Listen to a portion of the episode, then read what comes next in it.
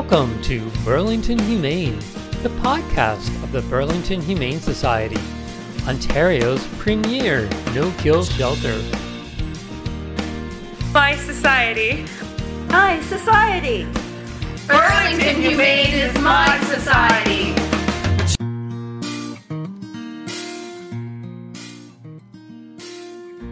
Hello, everyone, and welcome to Burlington Humane, the podcast of the Burlington Humane Society. My name is Doug, and I'm coming to you from beautiful Burlington, Ontario. On this episode of Burlington Humane, we will talk with Dr. Emmanuel Fontaine of Royal Canin about the importance of spaying and neutering your pet. We'll talk with Dr. Ian Sandler from the Canadian Veterinary Medical Association about what they are all about. And we'll learn about the cats with coats of many colors, calico cats. So stay with us for this and much more on Burlington Humane.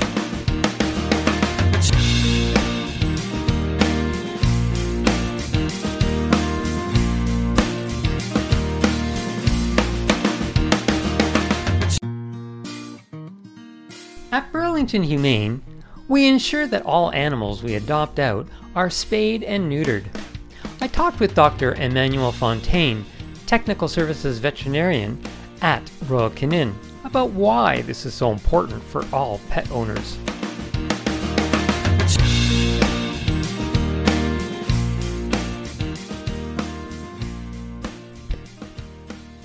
I'm here with Dr. Emmanuel Fontaine. He is the Technical Services Veterinarian here at Royal Canin, and we're talking about spaying and neutering our pets. Welcome. Hello, and thanks for having me. So, spay and neutering your pet, I hear that all the time that it's really important. Why is it important to spay and neuter your pets?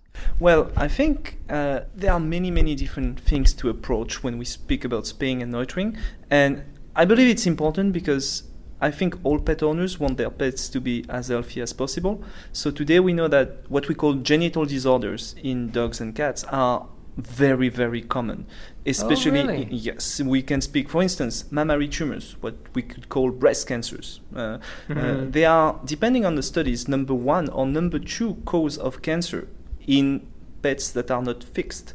And this is very, very frequent.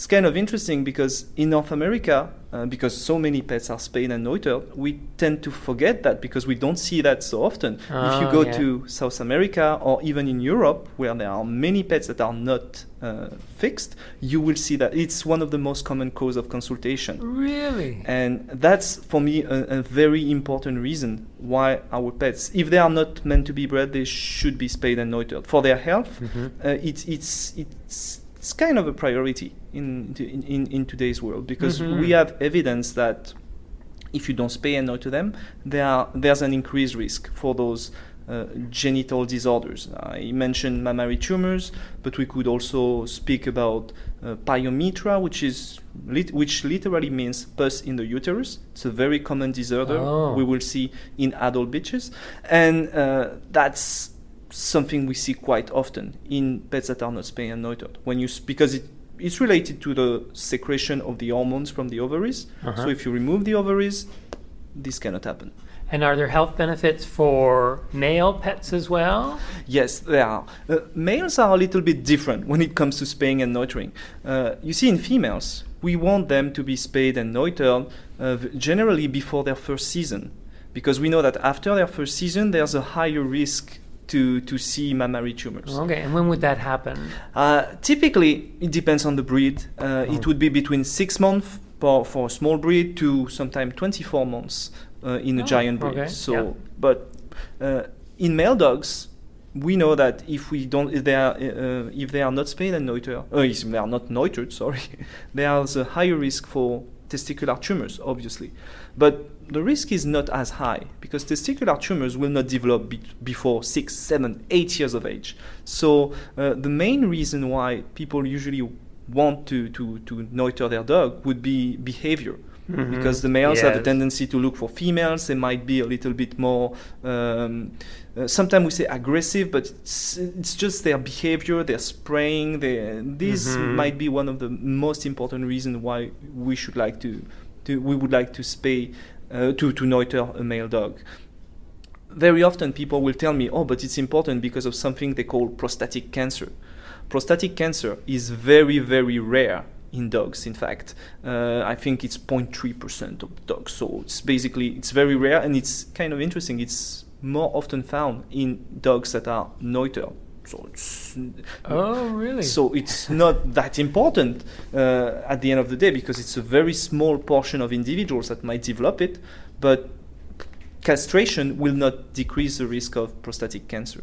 Uh, it will decrease the risk of something we call prostatic hyperplasia, a big prostate, which is something that might yeah, happen yeah. over the years, uh, but again, it will happen at seven, eight years of age. So again, for male dogs, uh, neutering will be important to control behavioral issues eventually, yeah. but we don't need to do this as early as in females, for instance. It's not an emergency in, in male dogs. While in females, we have to weigh the pros and cons, especially the ones related to mammary tumors.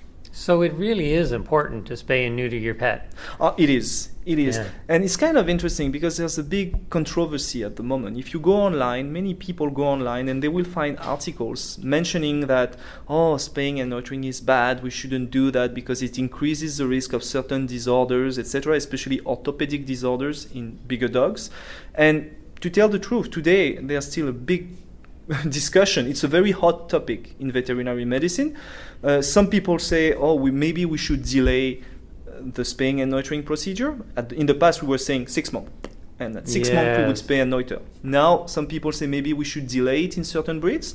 Uh, some other people say those studies are not relevant because it only focuses on small populations, so it, it cannot be applied to all Oh, pets. Yeah, yeah, yeah. So there's still a big controversy on those things. I think at the end of the day, it's important to have the discussion with the veterinarian. We have data today telling us, for instance, if your dog is um, a, a golden retriever, there are studies saying that there might be an increased risk of certain types of joint disorders. So in this specific situation, maybe the veterinarian will decide to, to postpone the surgery a little bit later in the life Mhm. of the animal. But it should be a case by case decision. yeah. We know that today it's not spaying is always good. Uh, there might be cases that we need to consider if it's when it should be done. I, I think the question is not should we do it or not. The question should be when should When we it do should it. be done. Yeah. That would be the be- the most important question in my opinion. Exactly. And we've noticed that uh, the shelter, we require that all of our animals that are adopted out be spayed Yes. or neutered. And we've noticed that, particularly in cats, the feral cat population and the stray cat population has gone down consistently every year in Canada. So the message is really getting out there and it's working. Uh, fully agreed. I think again, uh, when it, I, it, there are always two sides of the coins to to to, to assess somehow. Uh, on the shelter side, we want to focus on pet overpopulation, which is Mhm. very important. And I fully agree that in your in your case, all pets should be spayed and neutered. Then some individual owners might think, oh, we don't want to spay them right now, etc. Then, if they can make sure those pets are not bred, then they can eventually delay, postpone a little bit the, the decision of doing the surgery. Mhm. But at the end of the day, as we said, it's mainly about when we should do the surgery and not if we should do the surgery or not. Yeah. Especially if those pets are not meant to be bred. Definitely. Very important. Great. Well, thank you so much for joining us here on Burlington Humane. Thank you.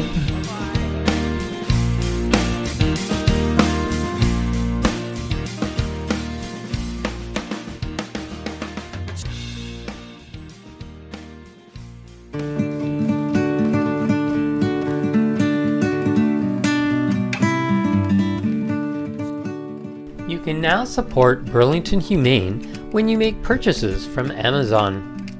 If you head to our website, you will see a link on our homepage and on our wishlist page that will take you directly to Amazon's website.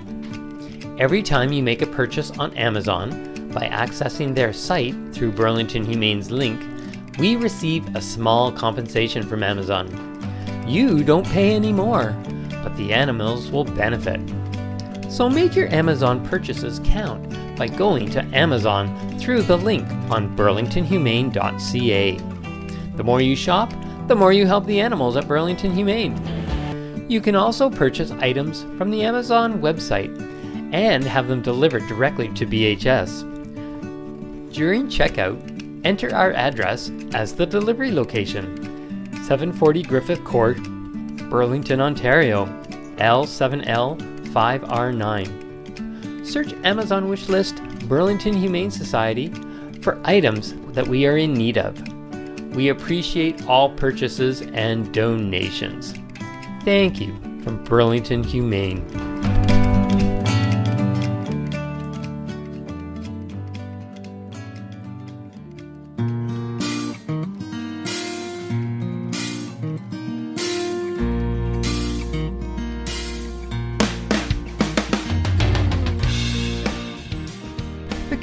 Canadian Veterinary Medical Association is the voice of Canadian veterinarians and promotes issues pertaining to the field of veterinary medicine in Canada, as well as advocating for animal welfare. I talked with Dr. Ian Sandler to find out more.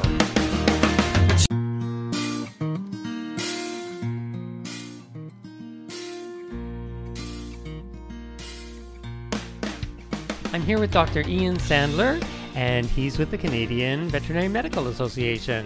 Welcome, Dr. Sandler. Thanks, Doug. It's a pleasure to be with you today. Now, you're with the Canadian Veterinary Medical Association. Exactly what does that organization do? Well, the Canadian Veterinary Medical Association is really, uh, if you will, the national advocacy uh, body for uh, really veterinary medicine and, and veterinary activities in Canada. So um, it is a advocacy group that really uh, was formed uh, many years ago that involves members uh, primarily of the veterinary community, but uh, also some technicians um, and, and, and various key opinion leaders, if you will, and other groups. But if you look at the main role of, of the Canadian Veterinary Medical Association, it's looking at, at advocacy in terms of um, you know behavioral, certainly animal health issues, um, position statements around the care, the use of animals, um, and how we as a society can intervene in the daily um, welfare, if you will, of, of animals within Canada itself. So, so do they conduct research studies? It's, it's, it's not a research-based organization at all. So when I say research, they don't they don't do any animal testing or anything along those lines. What what the CVMA really does is look at things like uh, position statements for husbandry care. So what is the you know minimum level of, of care that should occur for for example cows that are being milked, or Oh, uh, you know how are animals um, you know, transported, or what is minimum, um, you know, safety care for, you know, for animals in, in a specific situation. So really, they they help to, um, you know, frame, if you will, what are some of the minimum standards, or what are the position statements around animal welfare and animal husbandry.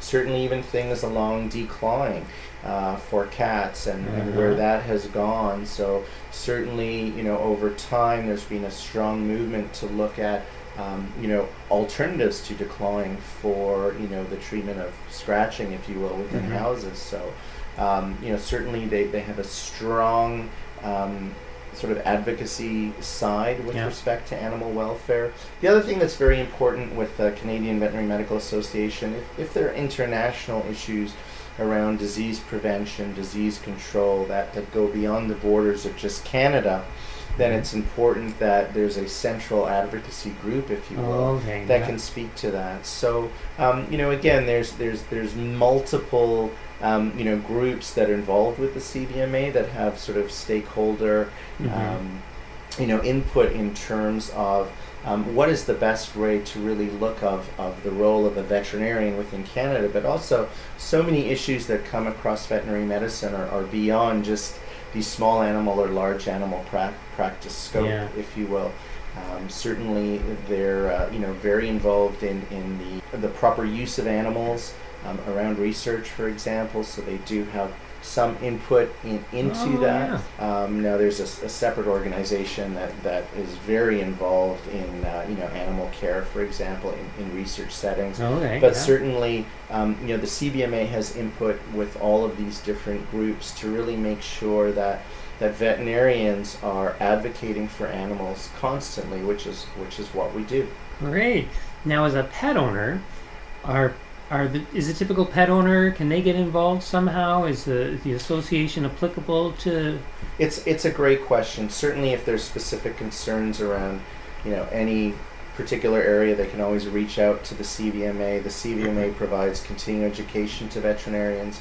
They provide journals. They provide Mhm. updates. So they're very involved primarily with veterinarians, but uh, really the CVMA is focusing on, on five animal freedoms, if you will uh, proper nutrition, uh, proper socialization, adequate uh, sheltering, appropriate veterinary care, and allowing animals to uh, exhibit normal animal behavior. So, again, they are involved in advocacy on a national level, um, and certainly they're, uh, you know, they're very involved in a number of different sort of governmental sides of, mm-hmm. of again just the advocacy and, and the outreach in terms of what veterinarians do how animals interact with us in society and how can we sure really that that all of those mechanisms are looked at on a continuous basis Perfect. Well, thank you so much for joining us here on Burlington Humane. nice to be with you doug thanks for your time Bye bye.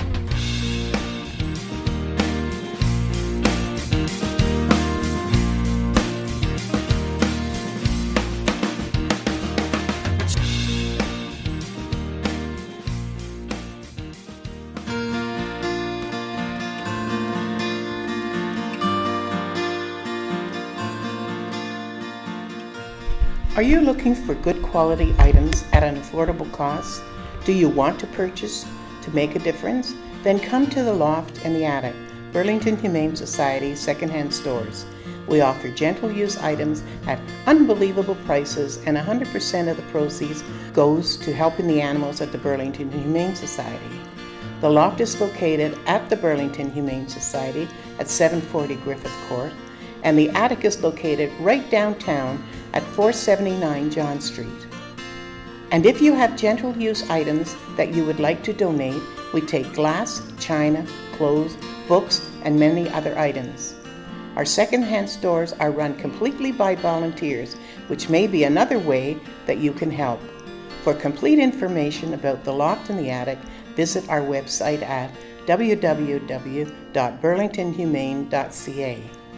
Come visit us at the Loft and Attic to purchase your secondhand items and make a difference to the animals at Burlington Humane.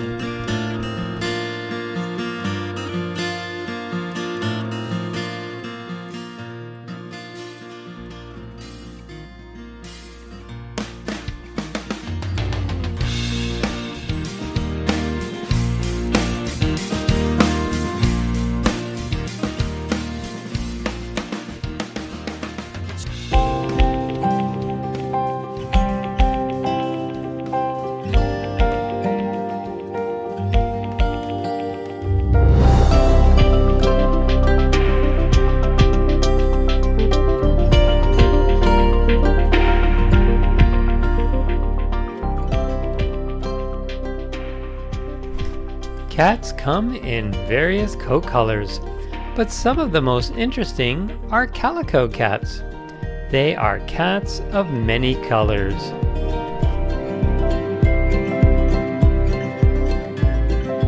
Calico cats, a cat of many colors. Calico cats have beautiful, distinctive tricolor coats. The term calico refers to the tricolor fur coat of the cat. It is not a breed of cat. Calico cats are almost always white with black and orange splotches, although they can sometimes sport other colors like brown or gray. Second, most calicos are almost always female. It all comes down to basic genetics. If you think back to your high school biology class, eggs have one X chromosome and are contributed by the female.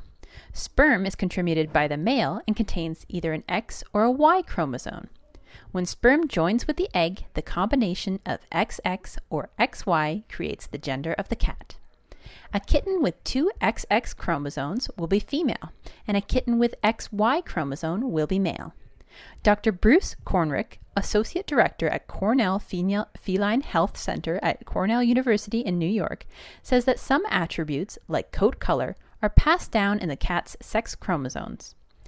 Normal females are XX and normal males are XY, Kornreich says.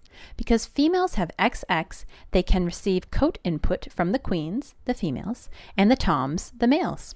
In other words, if one of the X chromosomes in a female cat carries a black gene and the other one is an orange gene, in that case you'll have this calico mix. But because males only get one X chromosome, it's not common for them to have this mix. They only get the coat color from the queen alone, from one parent. In order for a calico coat to occur, one of the cat's X chromosomes has to carry a black gene, and the other might carry an orange gene. If both the female chromosomes are black, then she'll be black. If they're both orange, she'll be orange. If the chromosomes are mixed, black and orange, then she'll be calico. The patches and calicos occur during the early stages of development, when genes for black fur and genes for orange fur are randomly distributed all over the fertilized egg. A black patch of fur is created when the X chromosome carrying the gene for orange fur is inactivated. Conversely, an orange patch of fur is created when the X chromosome carrying the gene for black fur is inactivated. Because of the unusual genetic component, no two calico cats are alike. The markings will never be exactly the same, even in twins. Something else highly unlikely in calico cats? Males. The chances are only 1 in 3,000. So, what accounts for the random 1 out of 3,000? Occasionally, a male cat will inherit an additional sex chromosome and become XXY. There's actually something similar in humans called Klinefelter syndrome, Kornreich says, but in the cases of the cat, it will have an extra chromosome, and if both the X's aren't the same coat color, they can become calico. It's very rare, as the 1 in 3,000 number suggests, but it does occur. If being rare wasn't enough of a life hurdle, male calicos are also sterile. And even though they can't reproduce, experts still recommend they be neutered to deal with territorial spraying and other behavioral issues. As for whether calicos make great household pets, cats in general have a reputation for being aloof and standoffish. There is good science to back up the notion that behavior can be partially genetic, but that has to do with breeding, and calico is all about coloring. So the beauty of these cats cannot be denied. They are interesting and fascinating.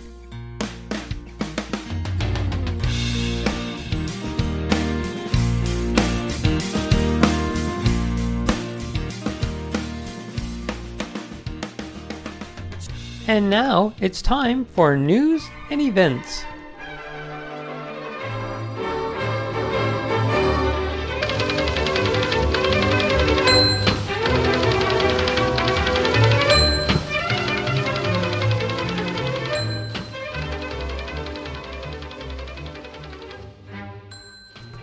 Join us on Saturday, December 7th for our Burlington Humane Christmas Open House between 11 a.m. and 2 p.m. This will be a chance to visit with our animals and buy Christmas treats at our bake sale. The Loft, our secondhand store, will also have a 50% off sale on everything in the store. Start the holiday season off right this Saturday at our Christmas Open House. Santa is coming to Burlington, and this is your last chance to get your pet's picture taken with Kris Kringle himself. He will be at Ren's Pets, 2424 Queensway Drive, Burlington, on Sunday, December 8th, between 11 a.m. and 4 p.m. This will be on a first come, first served basis. Start the Christmas season off right. Santa Picks. Do you have time on your hands and are looking for ways to volunteer and make a difference? Do you enjoy interacting with cats and kittens and ensure their health and safety? Then Burlington Humane has a place for you. We are in need of cat and kitten feed and clean volunteers for our morning feed and clean sessions. Volunteers start at 8 a.m. and help to feed our feline friends and clean and sanitize their cages. You can volunteer for as little as once a week to many mornings a week.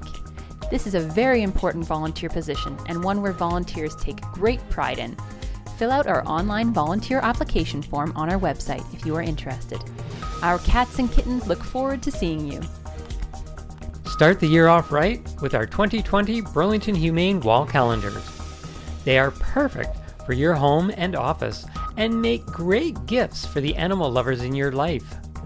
Each month features one of our animals that have been adopted. Each calendar is $20 and is available at Burlington Humane. Available now 2020 Burlington Humane calendars. Burlington Humane's dog walking group will be taking a hiatus until spring. It has been a fun year of meeting new people, their dogs, and getting to know them during walks through Burlington. The attendance last year was very light, so we will be taking a break. Watch for the startup of Burlington Humane's dog walking group next April. Have Burlington Humane be a part of your wedding by participating in Weddings with Burlington Humane. In lieu of costly favors, consider making a donation to your favorite no kill shelter. Make your special day that much more special. Weddings with Burlington Humane. Find the latest information about events, ways to make a donation, the animals that are up for adoption, and much more. Visit our website at burlingtonhumane.ca. You can also find us on Facebook, Twitter, and Instagram. Be sure to stay in touch and up to date with Burlington Humane.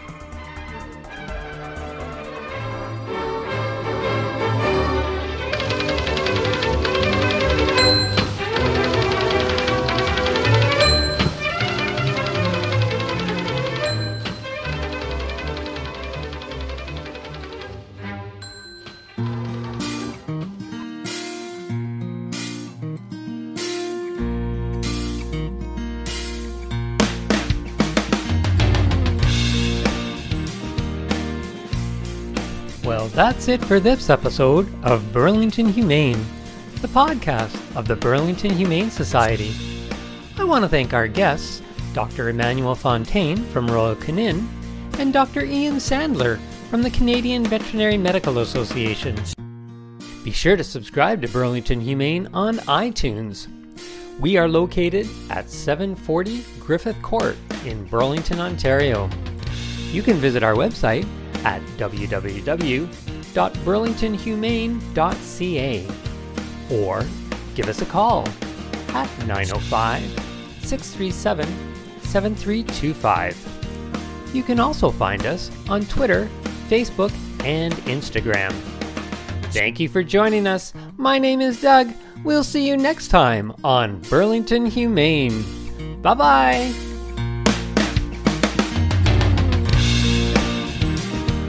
My society. My society.